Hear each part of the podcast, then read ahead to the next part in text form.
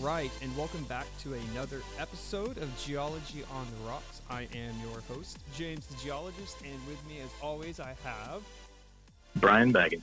How's it going, Brian?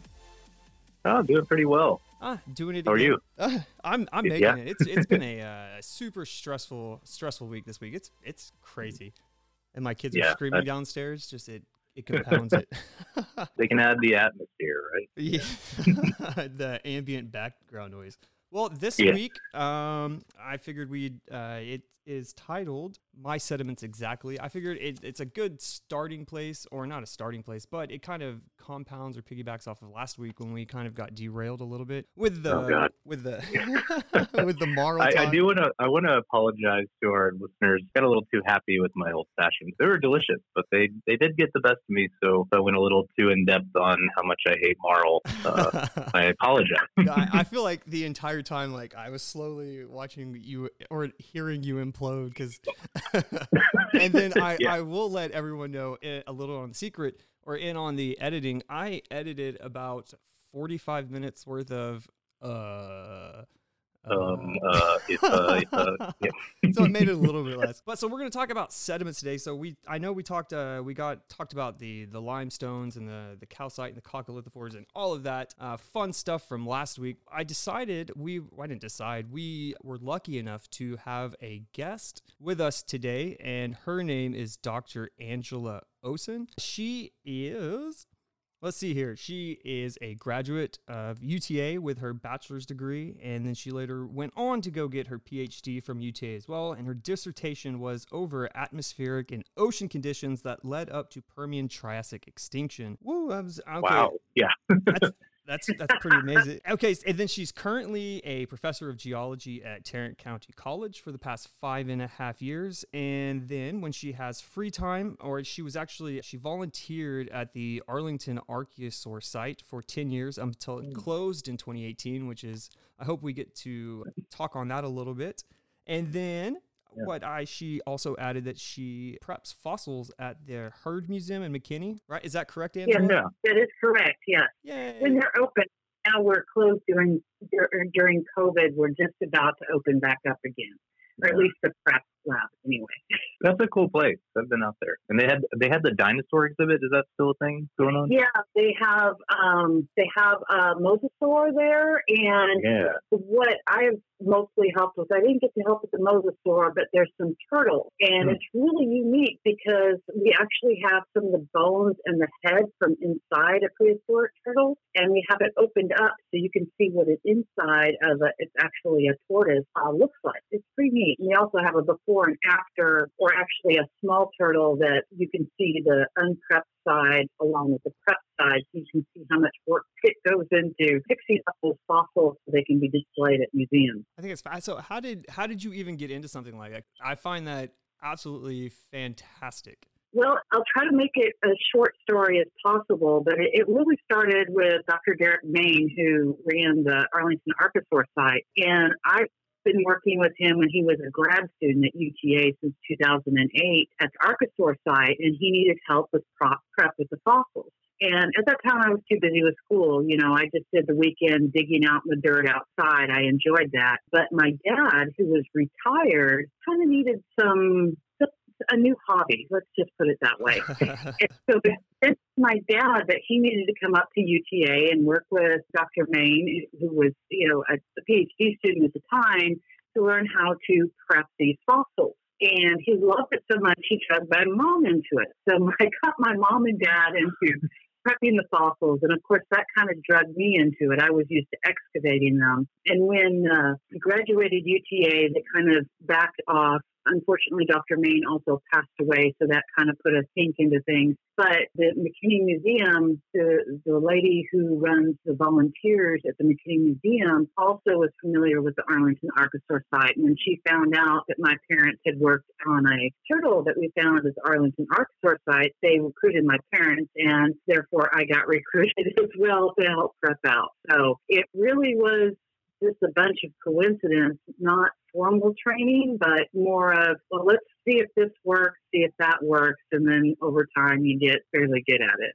So, That's amazing. So whenever you prep, I know this is kind of off the topic, but so whenever you prep fossils, like I in my head I just I don't I don't really know what I would expect. So you, does it just like chip off and then you just see this exposed and you kind of just let it take you where it takes you, kind of like an art rendition or something? It, it really is. It depends on what the fossil is encased in. Mm. My dad is largely responsible for finding a really neat new method uh, using ultraviolet light. Of course, we have to use mm. eye protection to do that, but with certain rock formations using ultraviolet light, you can really see the difference between the matrix and the bone. And then from there, a lot of times we use a like dental equipment, dental pick, okay. chip at it, or you can. There's actually some place called Paleo Tools that has a little bit sharper edges on their tools. Uh, if it's really hard rock, like a hard sandstone, you might actually have to use an air scribe to get that off the bone. They're actually working on a, a part of a, a, oh, I'm not sure if I'm supposed to say, but I'll say anyway, a mammoth. And this is actually wow. real bone instead of fossilized bone. So this is more of a very brush and maybe a wooden toothpick in order to clean those up. So that's awesome. Do, do y'all use? Go ahead, Jake. Oh Sorry. no no no no no no! You go ahead. I was curious. Do y'all do like any acid treatments? I mean, if like if you are in a sandstone, would you use hydrofluoric or something to take care of the silica, or how would you? Uh, yeah, we, we don't really use in, in this lab. We don't use a lot of acid, mostly because it's not a highly sophisticated lab. So, and it's all run by volunteers. No one gets paid to do these fossils. So it's kind of come if you want to learn, and, and we'll teach you the best that we can. So we do use some acetone. Sometimes we'll use some vinegar, but we have to be careful with that because if you're dealing with calcium carbonate, of course, that's going to hurt the bone or the shell if that's present. We use something called Butvar, which is a glue. stuff to work with. And occasionally we'll have to coat it with that glue to kind of protect it after it's prepped. So, but right now, I do believe the samples that we have at the uh, Heard Museum uh, are they're encased in glass. You can't handle them, and and they're uh, they're pretty sturdy but if they were touched a lot, they would probably deteriorate. Hmm. That's that still blows my mind because I mean, like I feel like well, at least you gave us some kind of insight because I do feel like some people are just like, well, I think you just put that together like a puzzle. Y'all don't really know what you're doing. So there is some kind of rhyme or reason to it. Yes, right? Yes, there, there is. For example, my my father, who kind of leads the uh, restoration as far as the turtles are concerned, he will actually draw and mark all the pieces of the fossil as it's given to him. So as it might accidentally break during prep, or if they have to dis- disassemble some parts in order to get it clean, they know how to put it back together. Now, the particular, they, they worked on uh, a turtle and some tortoises. Uh, those have been pretty intact but some items that we get in are not intact. So it really is a puzzle to go, well, where does this go and where does this piece go? And of course, you always end up with something that's missing. I, would like to add that uh, the tortoise that's on display, they actually had some high school students, an art teacher recruited some of his art students, and they made clay replica, replicas of some of the parts that were missing, and they did an awesome job. And they were painted so they matched the bone because there were a couple of parts of the tortoise that was missing that's on display. Oh, I think that that is really cool. That's really getting the uh, the outreach too. You're getting younger people interested in the science, and then I think this also goes to show that how it's a multidisciplinary science because I mean, not only do you have to know the fossil, but you do need some kind of biological reference, right, to kind of piece these things together when there are missing bones and whatnot. Oh yes, definitely. I mean, uh, the amount of research, and I can tell you, my parents know a lot more about turtles and tortoises than I ever will just because they've had to look up so many items to try to figure out what bone they're looking at or where it might go. So they're using present day skeletons to try to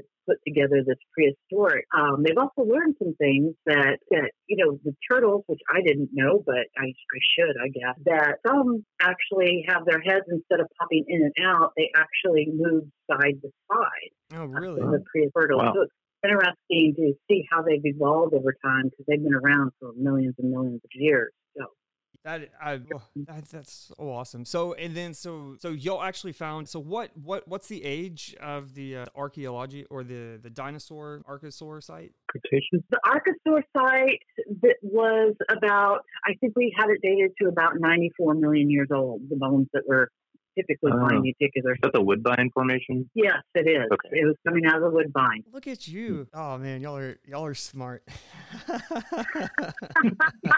No, I just have to deal with that formation a lot at work. So hey. Okay, you It's said fun. you were you said you were quaternary and new geology to derate days. that was this summer. Yeah. Okay, that was the summer. So if you didn't, if you didn't know, Angela, he he does geomorphology and deals with you. You you can say it again. I don't want to speak for Uh, you, Brian. I deal. It's mainly like engineering geology, but like this summer I did a lot of paleo flood mapping. It was pretty fun, but you do lack like the really ancient things. And I always wanted to go to the Archosaur site. And is it fully closed or is it just by like invite only now? It is fully closed. So Mhm. when Dr. Main passed away, it ended up going to. It's owned by basically Viridian. Uh, that Mhm. kind of gives hint as to where the location's at. doesn't matter anymore. But Perot was in charge of the dig site, and they did not renew that lease on the dig site as of 2018. So Wow. Technically, we are not allowed back on the on the site, which is really a shame because I really think there was more to find in that site, and now pretty much anyone can walk up to it. So I'm sure it's getting pilfered if they figured out what it was. Well, maybe UTA could, you know, they took all our tuition money for all those years. They could buy it. Yeah, yeah. Good luck with that. That's Yeah. all. That's all gone. I guess then that leads us to. So can I tell y'all? So fossils, right? Uh, Yeah. I got my master's degree in petroleum geology, and we know that oil and gas, right, is the the, the ancient. Well, can I can I first tell you what I used to, like I promise it's embarrassing, but what I used to think oil and gas was up until even going into the the the graduate degree, I thought it was actually dinosaurs. like I thought well, that's I mean- kind of led you to believe, you know. yeah, no, but you know, fossil fuels, and I was like, oh, it's just dinosaurs, and just I don't know this long-held assumption in my head that I thought it was just oh, but then just thinking about it, how silly it is, like even after the fact, because you would have to have all of the dinosaurs die at one time, right, and then they would have to uh, like not all die at the same time, but they'd have to die like in the same location and then be buried rapid enough. So that's my embarrassing fossil story. I wouldn't be embarrassed about that. I think there's a lot of people that still think it comes from dinosaurs. No, yeah. And so, it, but it does. It comes from all the, the the microscopic organisms in the in the oceans. So that's a good place. Let's see where where are we on our run sheet? I love how we'll we'll get sidetracked, Angela. I'll just let you know that right now. Okay, so where to start? We wanted to talk about marine sediment. This is going to be broadly. Can I can I just say three since the the cosmogenous is such a small small fraction. Well, we'll add it into it. So the, the the main types of sediment that we're going to or classify it as is going to come from the land, and that's going to be our lithogenous sediment. And then we're going to have uh, creatures or uh, organisms, marine organisms that are going to actually build their shells from the the ions in the water. And if it's an animal that creates it, is going to be considered biogenous. Now, there's the third type that we're going to talk about, and it's called hydrogenous. And this is coming directly from the seawater chemistry itself. So it's the hydro. So this is going to be the dissolved component of the water. When the conditions are right, they will precipitate out. So precipitate just means it's going from dissolved into a solid. And then the last one, we constantly have uh, space dust uh, falling in, and we consider that cosmogenous. I think the the good example would be the the KT boundary with that big meteor, right? That came or asteroid, Mm. meteor, meteorite. I always get confused. meteor, I think if it falls to Earth, yeah, meteor. Yeah. If, if it hits the Earth, it's a meteorite. If, if Yeah. it's in the atmosphere, it's a meteor. Asteroid, if it hasn't entered our atmosphere, Okay. that's Earth science. for you. yeah. So sometimes uh, it does explode, but whenever it does, I guess we could just talk briefly about the the cosmogenous, right? So whenever you have these massive explosions, right? So the the meteorite, right, when it hits, Mhm. it collides. It interacts with the the sediments that have already been there, and we'll see this in the form of what they're they're called tektites, right? So when that asteroid hits, Mhm. meteorite hits. Dang it, I'm all over Correct. the place. Hey, at least I've made it 17 minutes this time without being like, man, I'm gonna fumble over my words.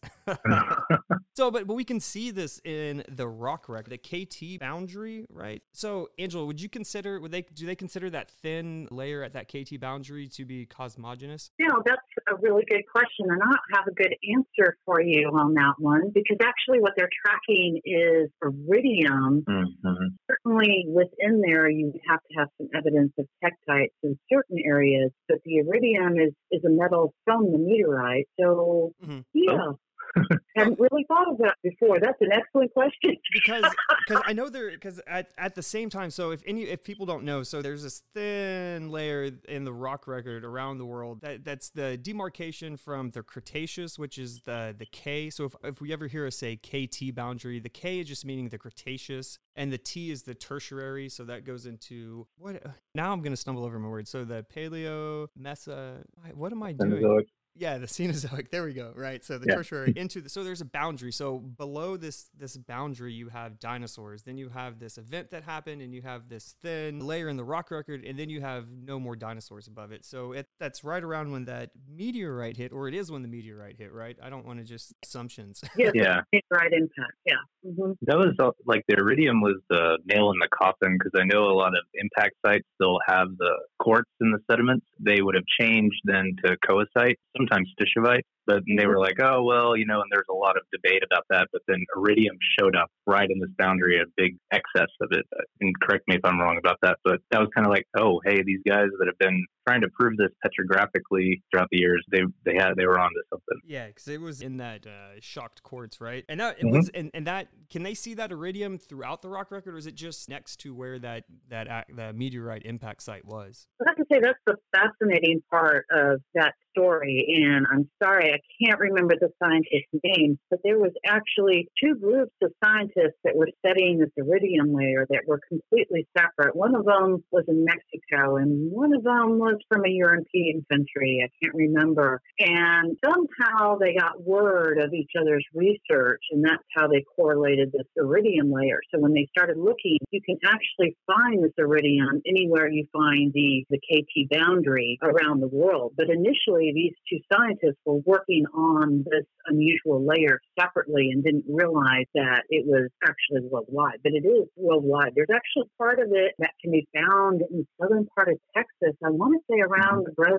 Brazos River, where the Brazos River has some of the sediment. So That's um, fascinating. I haven't seen it myself personally, but that's what I hear.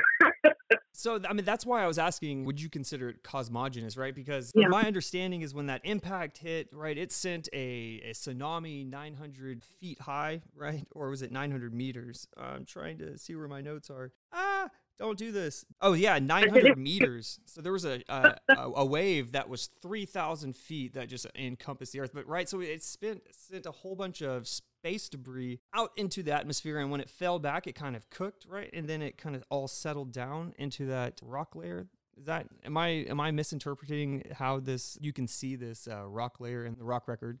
Missing anything. And, and I think with that point, the iridium is it's not from this earth. So I, I do agree. I think we have to call that cosmogenous sediment. Woo! Check, James.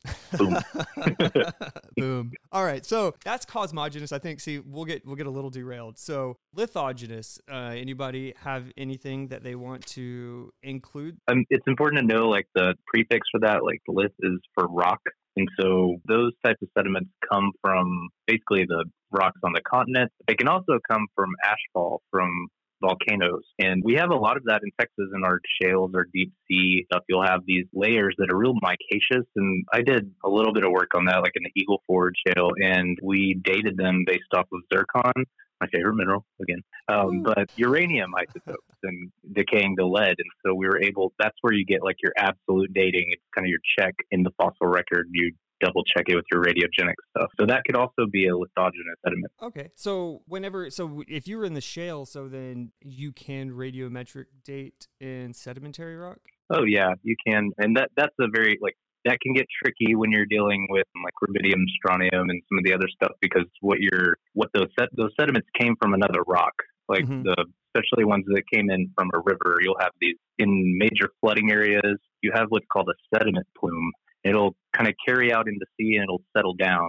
on top of the marine sediments. And so that's where you'd get like you might have a bunch of carbonate sediments and then you have like different clays and silts and sometimes they're made of quartz. But they came from a rock well upstream from the river. And so when you're dating stuff you have to be careful and that's for like provenance provenance is okay, we have these sediments, where did they come from? There's a lot of studies that try to pinpoint what rock formation did this come from? And so that's, that's another type. Yes. That sounds very interesting and tedious, yes. yeah, it is. I, I, yeah, wow. Tracking sediments to their origins would be uh, would be difficult, but interesting. That's basically what our job as geologists is, right? Ultimately, is looking at the the rocks and the sediments. What story is it telling us? How can we kind of piece what was going on at the time that this was deposited? And that's a good way to get a numerical date, right? Yeah. Okay. Okay. That's the favorite part about geology is figuring out the puzzle is, is how does everything fit together and knowing that geology and oceanography, we don't have all the answers. So there's always a mystery that needs to be solved. So I was talking to someone today, so I don't know why I, I was looking it up, but there are 32,000 geologists in America right now. so wow. I don't, and I don't know why this is relevant to this conversation right now, but so there are what 320 30 330 million Americans and so we are less than 1% of 1%. So we're just we're doing our best trying to figure things out as we go. We, good way of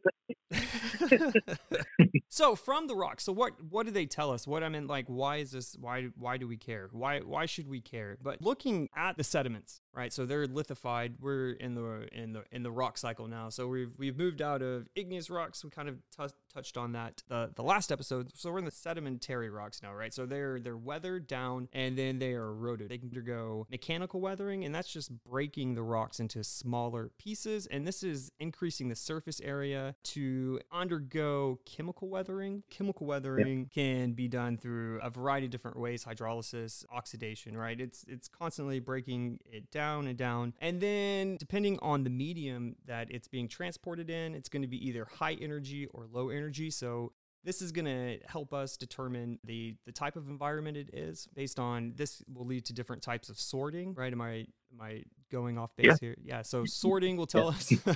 us right okay and then rounding will tell us how far it, it, it's it's traveled, how long it's been in this medium, how long has it been traveling from when it was first deposited into, or not deposited, or on its way to be deposited. Right. So it can it can be deposited at any point during its journey to wherever it. Oh, I guess that's a redundancy, right? What am I trying to say? Well, it can. It can be reworked. Like I know that you're talking about energy systems. Makes me think of fluvial environments. You know, river riverine deposits. And one of those is like a, a, braided system. So you have high energy coming down and you'll have a lot of gravel. But one thing really typical that we see, and we try to do a lot of borings and we're like, oh, you know, like this environment's very almost hostile, I'll put it that way. It's a lot of flooding, but it can get reworked. So you may have some gravel and sands that are in that were deposited at once but then later they get reworked, picked up back up, and they're flung out even further downstream. So our climate, how how much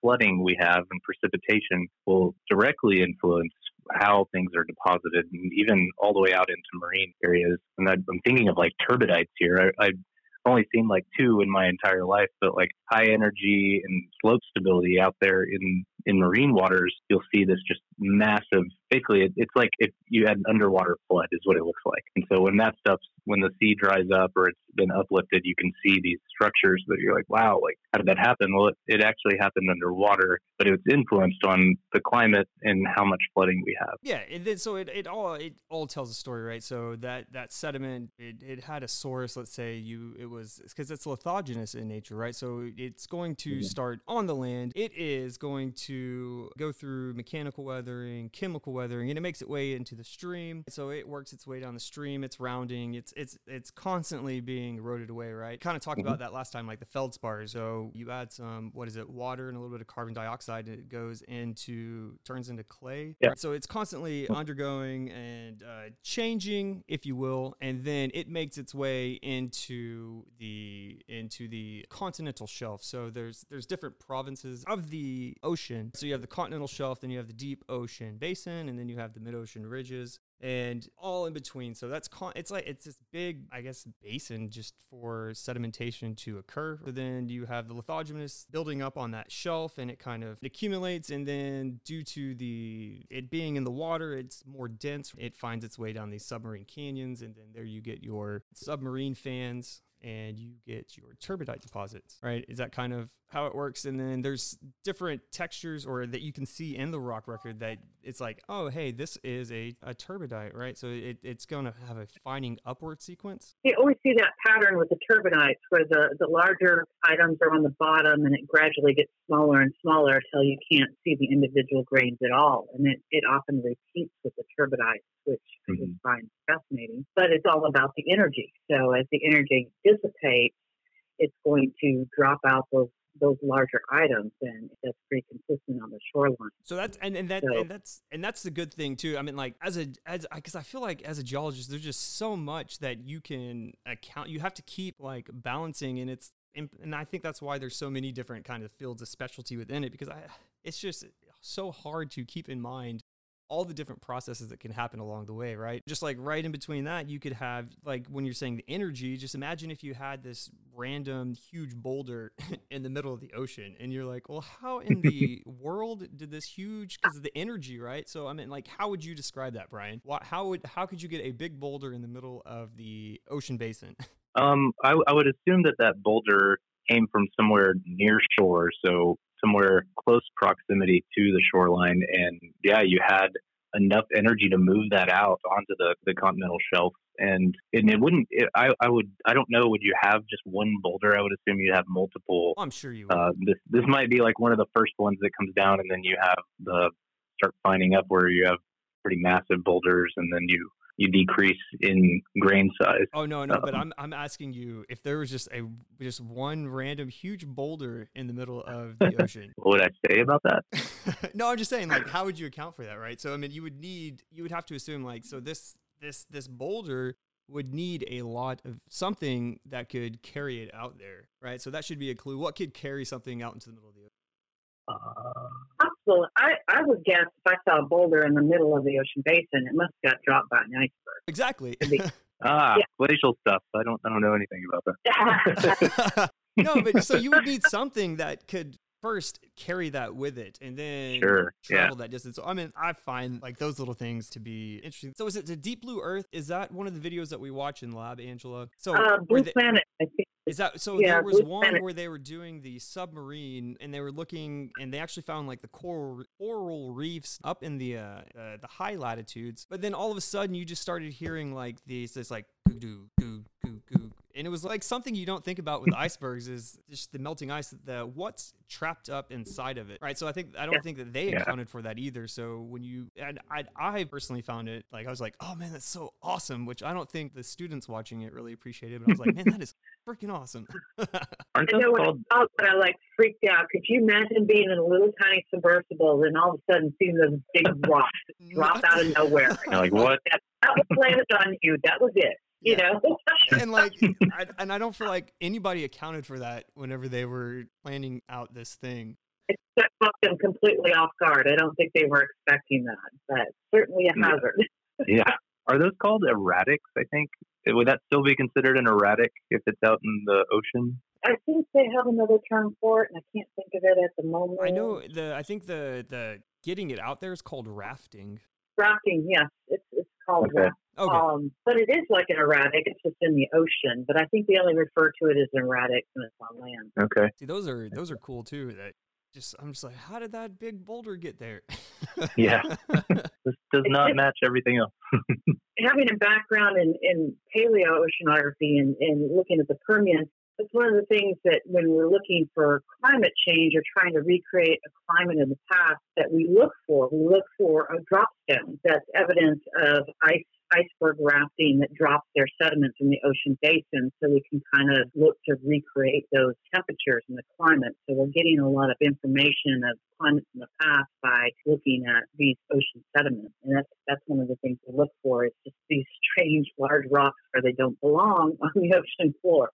yeah, it's like so in the rock record, why you're why is that there, right? Like, right. And I feel like so we keep I think we keep coming back to it is that it's the it's it, we keep what's the word? Good Lord, James Hobbs. The key the the present is key to the past, right? So if we can see what's happening today, is we can uh, make insights into the future, which then we can retrograde and be like, oh well, if we don't listen up, this is what's going to happen to us based on past events too. So it's constantly. I apologize. It's it's it's been a it's been a rough week, so we'll just we'll just. You know, you... there you go. just laugh, just laugh, man. So it's yeah.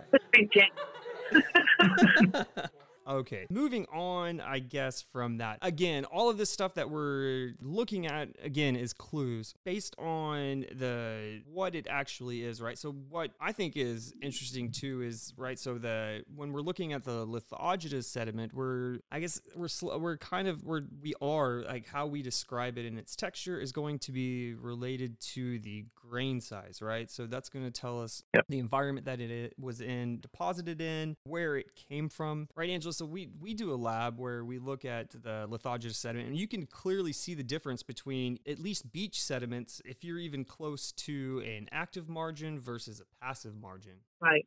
Yeah, I I, I find that fascinating. Uh, it, it never ceases to amaze me when I get a new sediment in from a beach I, I haven't visited. And you look at it, it's like, oh, well, this looks like beige sand. But then you look at it, you, all of a sudden you see all these interesting minerals and you realize, well, this is a quartz sand, but this is something else. So it tells you a little bit about what's nearby. Is there some metamorphic features nearby? You'll find some metamorphic rocks in those sediments, or you know maybe you find some volcanics in there. Olivine is always gorgeous to look at, and and we know that olivine weathers out fast, so you have to have a volcano nearby. Quartz sand, that's kind of boring at this point, but. but it, it, but it but does but it does give you insight into I mean if you're looking at the sediment right so you can tell if it's if it's I guess at least in sandstone, right? If it's if it's a more of a, a desert aeolian versus yeah, just based on yeah the by the rounding by the rounding of it. Yeah, yeah, you would have like real angular fragments for any aeolian sediments. They also tend to be if it's quartz, they tend to be a little bit frosty because they've had mm. so much collisions, whereas the water water tends to smooth them out, and I, I find that kind of interesting as well. Mm. different grains. And and you also see like a lot of heavy minerals on beach sand. You can even find like tourmalines and things that you then you're like, well, how how did this get here? And to that point, mountain building, and you'll have pegmatites. And so a lot of those really fancy minerals, like you'll have your tourmalines and your beryls, you can find those in your beach sands. And so that'll look different than a, a quartz, nice quartz sandy beach. And so you, it makes you think, it makes you stop and, and realize, oh, well, not all beaches are the same. I didn't know that. well, I know they're not, but you know what I'm saying. Like, I didn't, I didn't realize the the amount that it can tell you by just looking under a microscope a little bit at the individual sediment and the the mineral grains or lithics, if you will. Right. So then, yeah. So it tells you a lot. So when we think about the, I guess, moving more outwards when it moves into the ocean basin, the continental margin, right? So these where you're really going to find uh, a lot of your lithogenous sediments. So again, the lithogenous meaning that it came from the previous rock, and that's going to be the the energy, right? So the the the stream dominated we've talked about. So that's going to be like the the rivers and coastal. So the rock fragments, the quartz, the quartz silt, and the clay. But what we haven't talked about is one medium. It's very specific on the grain sizes that it, it can take with it, and that's the wind deposits, right? Mm-hmm. So like the. Saharan yeah. dust. It not only does it tell us a story with the dust, right? Too, but the, it also provides nutrients to other places in the world, right? So I mean, I feel like that was the the big thing with over the summer. If you remember that big Saharan dust cloud that that that came and was like we could see it here in North Texas and all throughout the United States, but not knowing much about it beforehand. I mean, like I knew that you could see it from satellites, but I I do know that it provides what the the nutrients in the Bahamas that they wouldn't normally get. I am I mistaken on that, or do we not know? Uh, Yeah, it makes sense.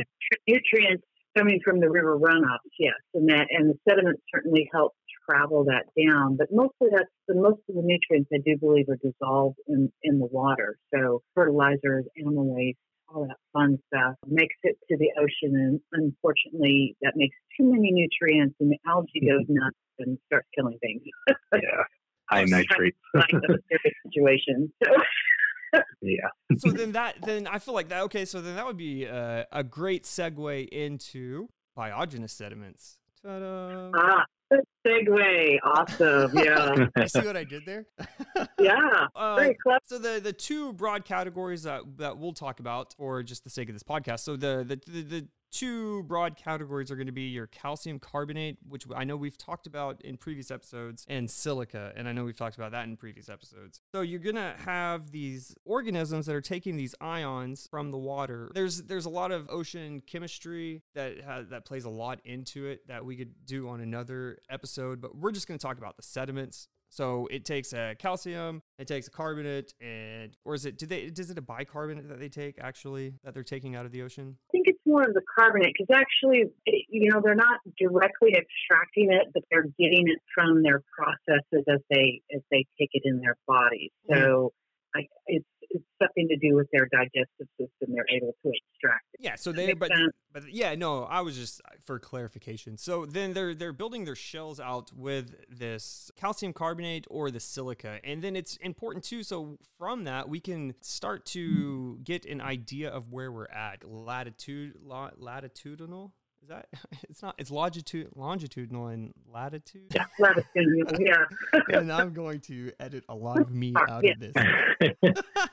So yeah, so a lot of these sediments, it's gonna it's gonna be the nutrient availability too, right? And then also, it seems like the silicas, Angela, they they grow or they they tend to be in the cooler water environments. Right. Um, most of the organisms that build their chests or their, their microscopic shells out of silica are going to be regulated to the higher latitudes or areas where we have the upwelling of that cold, deep water. That that's their ideal environment. So, and then the warmer waters tend to have more of the calcium carbonate based organisms with their tests and their shells. Brian, Uh, no, I I think that's a good point. And like speaking of warmer waters, I mean, like global warming, we have you know there's a lot of concentration on our reefs dying out, and that's I, I believe that bleach is is mainly overrun by calcium carbonate. I'm not sure if that's completely correct, but like all your beautiful reefs are turning that white color and they're dying off, and it's just an excess of calcium carbonate due to the increased temperatures. Am I am I right in that? uh, so I think that they're they're ten-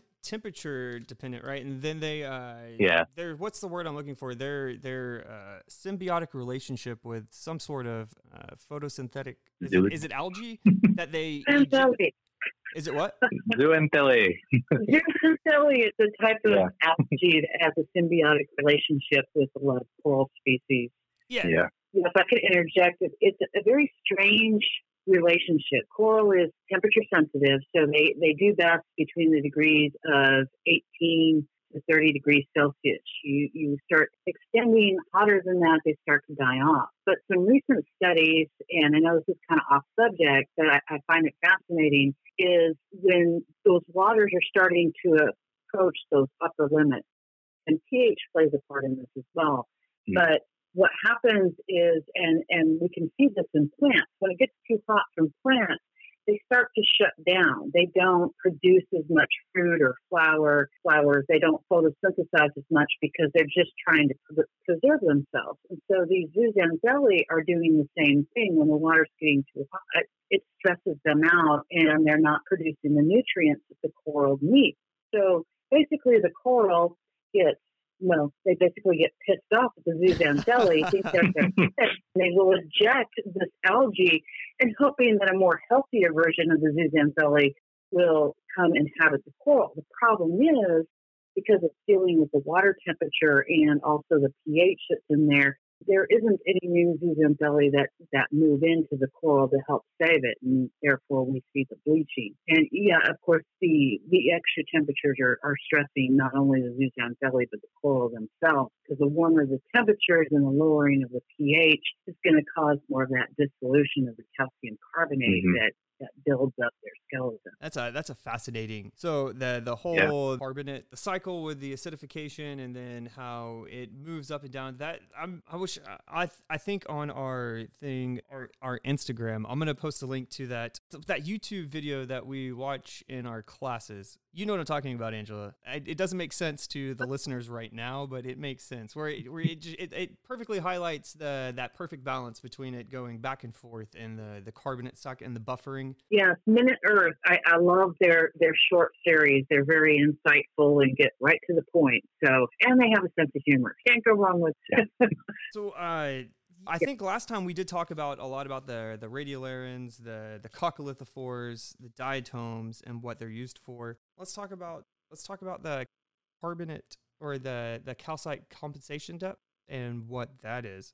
So I mean, I feel like so there is a point in the ocean where that the the calcium carbonate is uh, extremely undersaturated, right? So whenever you have this the the tests and the the shells that they fall down past a certain depth, that there there's just not enough calcium or carbonate in those waters, and it's going to start dissolving the shells right so to right. to get those deposits out there right that's why they're typically i guess more towards the mid-ocean ridges or the the carbonate shelves because they're a little bit shallower right. and warmer yeah right now the the lysocline which is that boundary where all of a sudden calcium carbonate starts to dissolve quite quickly is about 4,500 meters, but that, that can vary over time. Sometimes it's deeper and sometimes it's more shallow. But that, that also makes paleoclimate studies and current studies of the ocean difficult, knowing that we can have a very protective ocean surface, but those calcium carbonate based shells aren't going to actually reach those deep ocean basins because of that dissolution. So you're right, all we see is on the shallow carbonate shelves, continental margin areas, and the mid-ocean ridges. Now, they can get buried with other sediments, and that will help them help protect them from that dissolution process. But that means they had to be above that lysocline to begin with and get buried in order to see them in the in the ocean sediment. And then for it to, I mean, if it were to accumulate, also you're going to need those large algal blooms too to concentrated, right? Because I, what is it that it can take? So most of the in the deep sea. So I, I know we're all over the place, but so for those, you got to think these these things are microscopic. In the case of the coccolithophores, right, you have to use a scanning electron microscope. They're they're on the order of like two to twenty microns in diameter. So they're, they're tiny things. So when we think about right. the energy of the ocean too, so you have the, the the surface currents. So where they are they're blooming and dying, right? So they they have like they're going to transport quite a bit of difference, uh, uh, a distance away from the actual source too, right? It could take say something crazy, but like uh, fifty thousand years. No, am I crazy? Well, it depends on you know it depends on how how strong of a current they get caught up in. They they say atmosphere dust, the the thin dust that travels in the air, when it settles on the surface of the ocean, it can take upwards to 50 years before it finally ends up on on the ocean basin. But a current, I mean, like we're talking like one one hundredth of a kilometer per hour. So this is a really weak current. Can travel a small little microscopic particle, you know, thousands and thousands, like over twenty thousand miles on its journey before it finally settles on the ocean floor. Maybe that's what so, I was thinking. Yeah, yeah. Trip, right? Yeah, no, I, I didn't mean 50,000 years. I mean like 50,000 miles. Like it, it can travel oh. a really far distance. I, again, so I mean, I, I, feel like this semester has felt like 50,000 years. and we're like six weeks into it. so it's these tiny particles when we think of uh, the siliceous ooze when it mixes when it finally makes its way to the bottom so what you have to appreciate about that is the abundance that you would have to have falling at the same time for it to accumulate in certain areas what is, so that that's telling us something too that there's going to be some sort of nutrients that is being provided for these things. So this is also another clue to give us a kind of a peek into the past, right? So you have you have these coastal uplands. Yeah, I, w- I was just I was agreeing with you when we find these you know siliceous deposits and even calcium carbonate deposits the, on the large scale. We know that's a highly productive ocean because you need a lot of nutrients to supply mm-hmm. a population so abundant that that dissolution process that's always happening in the ocean didn't dissolve every little evidence of their bodies. So to speak. So yeah, it's amazing. Yeah, and it's just it's just one of the, those fascinating things that I mean I'm always blown blown away blown away from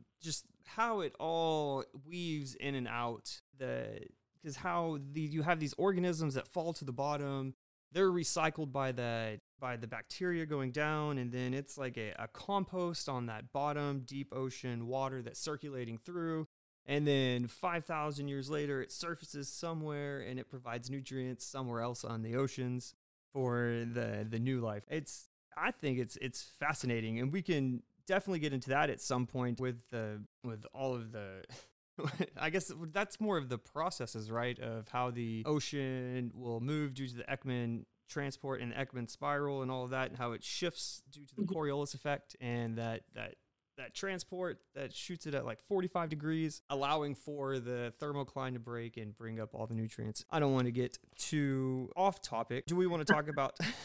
I, I I I don't know. I I think it's fantastic. How about we talk about hydrogenous sediment? Sure. Love hydrogenous. Yeah. How about some dune sediment?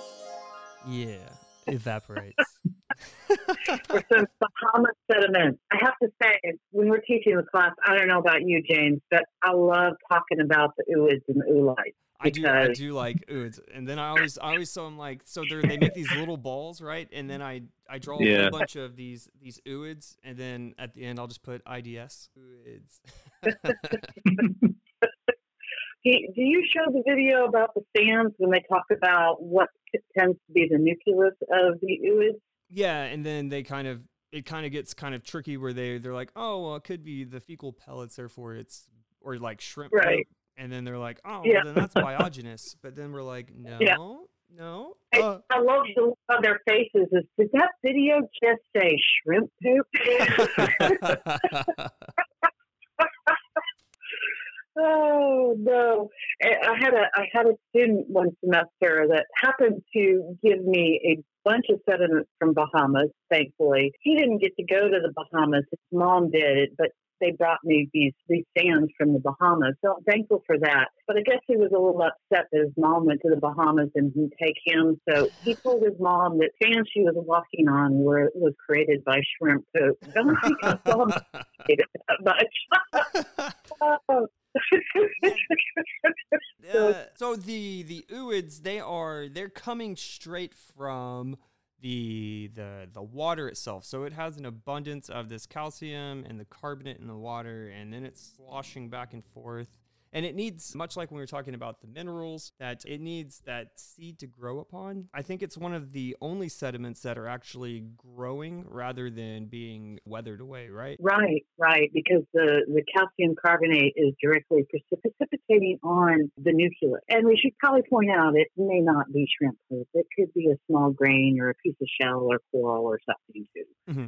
but yeah, it's, it's actually growing in size. So they are still quite small, usually less than two millimeters. The the most important takeaway from that that it's actually coming from the water itself. It, it needs to be it has to be saturated with the calcium carbonate. So where you would find that again yeah, is going to be the, the the warm shallow sea is where you would find that. Right. So mm-hmm. uh, conversely, so that's coming out of the water. So a lot of these minerals, or uh, I guess you would say sediments, the the hydrogenous sediments, they're going to be in the form of these salts. So uh, your halite is coming from a super saturated, but it's it's where you're going to get this. I guess the idea of the environment. So again, it's telling us clues. So if we see a whole bunch of salt or gypsum, we're going to know that uh, that evaporation is going to exceed precipitation. Right.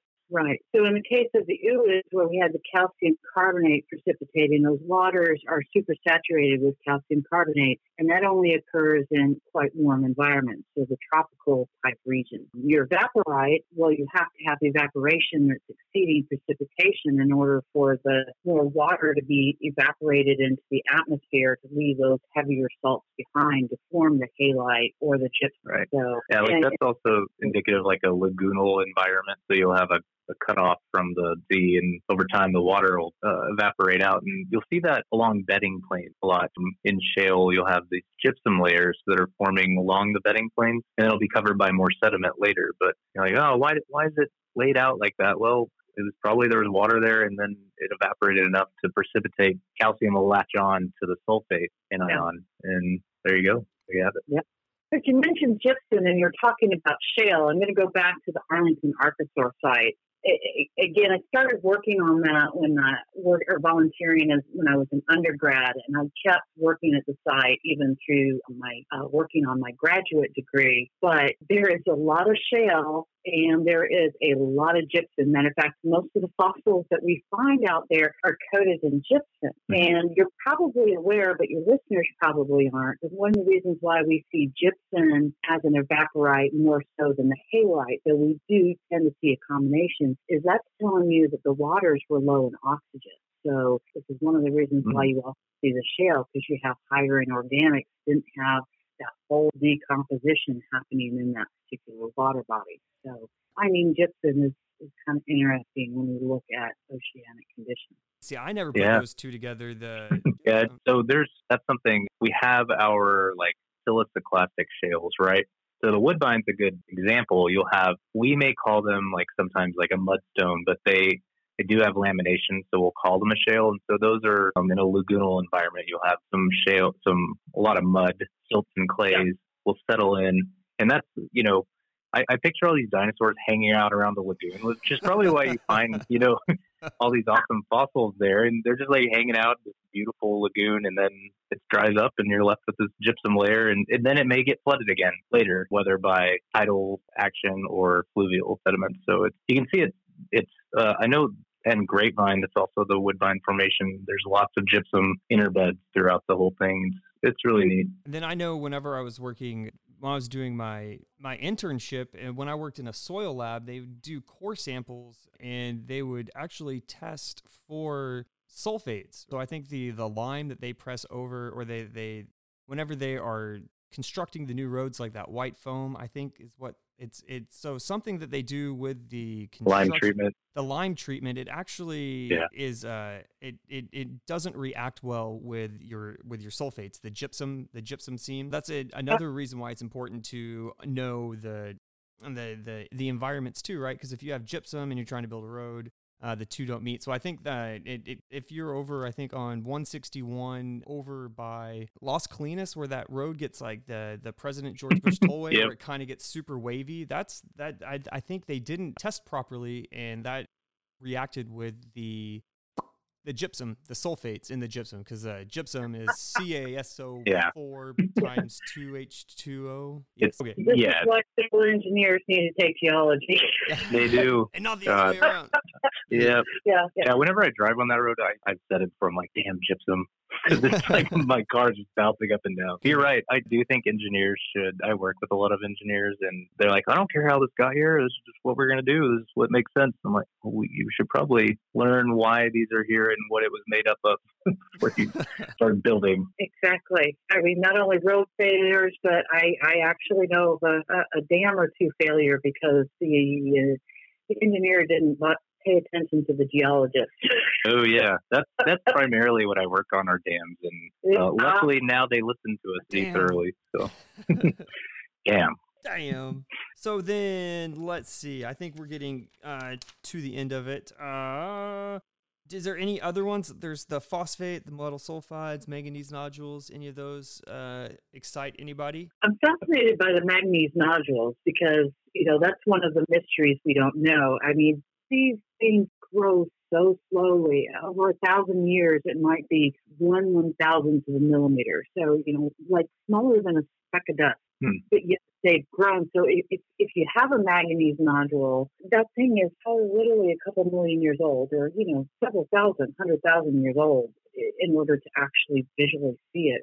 Anyway, wow. I just find that fascinating. Not exactly sure how that works. I don't know if you two might have some insight on that one, but is it do you find the like rhodochrosite? Because manganese carbonate would be rhodochrosite i think. Yeah no um, is that yeah is that something you see around these nodules? I've, I've never really seen one of them so. The manganese nodules. We know they form in the ocean. They're mostly found in the ocean basins and they're usually combination mostly manganese with the have iron. Sometimes they have a little cobalt in it. But from what I understand is we don't really know what gets them growing. We, we figure they started on a mid ocean ridge and then grew over time as the ridge spread out.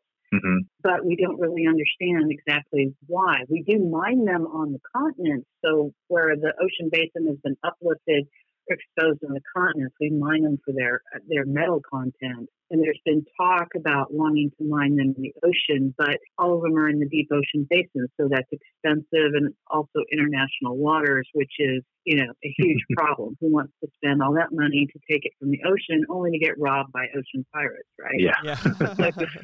Actions out there in international waters. So so far they're not doing it, but we'll see. Uh, but they're talking that's a, a good resource, but it is definitely a limited resource. It's, it's a non-renewable resource. Once they're gone, they're they're gone because they take thousands of years to develop. I'll post a picture on the Instagram too of an ooid versus a manganese nodule. They they look they're completely different, right? So the manganese is going to be some kind of iron manganese, and manganese being Mn, not magnesium, the Mg. Right. Right. So Right. it, whereas you have that rocking back and forth, growing like a an, uh, a snowball and an avalanche, if you will, with the ooids. So when you're in the deep ocean basin, there, it's, there's you're not having that energy like sloshing it around. So it is kind of I think fascinating. I mean, so does uh, do you? I feel like it has to do something kind of with the the vents. That's what I, I Yeah. figure. To be something. I wonder if there's not a, an organism that's contributing to that because it takes so long to build them up. So it, it's almost like it's extracting, you know, that the little bit of minerals that are in the deep ocean. Because again, I think they started at the mid ocean ridge, but the fact that they take thousands of years to just get just this little tiny speck of dust, or a little bit bigger than a speck of dust after a few thousand years Yeah. there's something else involved there that we're not seeing, and I, I know they're studying it, but they haven't figured out that mystery. It was I, I think I recently read something where there's this bacteria that they didn't once account for that actually plays a lot in the the sediments on the deep ocean floor. Am I crazy thinking? That would not surprise me. Usually, we find some kind of microbe is aiding in, in some fascination. Kind of off subject, off subject. Yeah. Uh, the the Chikyu ship from Japan, when they did the deep core drilling, or they still are, I think they found microbes that were living, living like a thousand meters down into the sediments, which is just amazing. I don't know, is that a thousand feet or a thousand meters? I think it's a thousand meters. They were finding life in the sediments. And it's just like, wow, how can you deal with those pressures? And there's food down there. That's amazing. Haven't they found like bacteria living in like rock at the subduction zones? And they call them the. Uh, it's one of my favorite words. It's chemolitho autotroph. So it's they, it's they use chemosynthesis and they. So it's the chemosynthesis and they live off the rocks. So it's like the chemolitho and they feed themselves. They're finding stuff over and over, right? Aren't they finding like more viruses now too in the oceans? Like where Yeah. don't think of. Yeah. uh, you know, it just goes to show the more we learn, the more we realize we actually don't know how things work. Yeah. I think Yeah. that about sums it up right there, right? the more Yeah. we know, the the less we actually know. And I think throughout sciences have proved that. So it just it leads to more questions. So it's that idea is kind of like if you think of you drop a, a piece of knowledge yeah, like a stone in the middle of a, a lake ripple grows bigger and bigger those are like the more questions that like we don't know and that we're asking so are we know more but we actually are finding out that we know less Yeah. it's cool. Okay, so uh, we're as we I think we actually hit most of our talking points today. So I'm going to um, applaud us. Yeah. Yay, us! James. So can I can I bring up one last point that I thought was really cool? And I think that uh, it. So I wanted to say this word foraminifera, and that's a that's like you'll have like your ooids and stuff and your limestones, but you can have particularly in like what the Pennsylvanian and Permian, you have these organisms that are part of that foraminifera, but they're called fusulinids, and you can find these in Texas, but they're all over the rock, and so they're not rounded like your your ooids are. They're more like a football shape. Is that correct? Yeah. Yeah. Yeah. But what's really cool about the forams is they can also tell you a lot about whether you're in cold or warm waters and if there's a change because I guess they build their shells in certain directions based on the climate. That that's true. Um, a certain species, pachydermia, in I can't remember what to pronounce the end part. Pachydermia Neoglob Oh. whatever. left colder water and right in warmer water, I do believe. Yeah. But also the oxygen isotopes to get from those uh, shells. So when I was working on my dissertation, that was one of the things I, I worked mostly on uh, recreating that climate through a climate model. And of course, oh, so much research. But at the time that I was finishing up the dissertation, some new research on forams from the Permian came out, and the temperature data that they had gotten from these forams matched our climate model. And let me tell you how excited we were. We were just so excited. it's it's when science re- like I mean like someone did independent research and it confirmed what you were doing. So it I get it. I'm sure that would be exciting AF. I'd be like, whoa. yeah, yeah. It is it is amazing how much we have learned, but it's also humbling to know how much we still have to learn uh, about our own world. But that's what makes science so interesting, right? No, absolutely. Yeah. I I mean I've admitted like I never taken an oceanography class before, like up until I started teaching it. But I feel like I knew enough like background, but then it just affirmed like how much I really don't know about stuff. But it's yeah. I'm, I'm constantly reading and like just my I'm always fascinated. Like it's it, it never ceases to amaze me, and it and it can be the most like mundane subject, like looking at sediments. But I feel like if people just just stopped and just looked at it and just evaluated it for what it was. I mean, there's so much more that it i mean like that's i think what we've been getting yeah. at is like it this it's a bigger picture that we're looking at and it and it all ties together and that's right. it's and, and it's a process like it, it takes a while you have to keep reading at it and it's and some of it's not easy or nor is it uh what's the word i'm looking for it's a lot of it intuitive is, yeah it's not intuitive some of this stuff i'm just like what what what like the manganese yeah. nodules like you're like what like you should we should figure yeah. out why there's manganese nodules in the middle of the ocean but we're still like, I don't know. I know. but so that leads me to, I guess that will lead us into that freaking rocks. Our little uh, freaking rock that I'll get you over the the the sound wave. I I, I yeah. I'm missing I'm missing one uh, cable for my guitar, so I can't. They're all at the practice space, so I, I need to. Oh, okay. For my uh, to record it. Yeah. So Angela, you may or may not know we both play in bands, and we like to talk a little bit on music. That's what this whole segment is. It's to kind of uh, wind us down from the titillating conversations that uh, that we just had. So for each of y'all. So when y'all are studying or researching or reading, what is your go-to music? For me, it's it's usually electronic. So I, I, I enjoy I enjoy instrumentals more than anything because voices. Ah.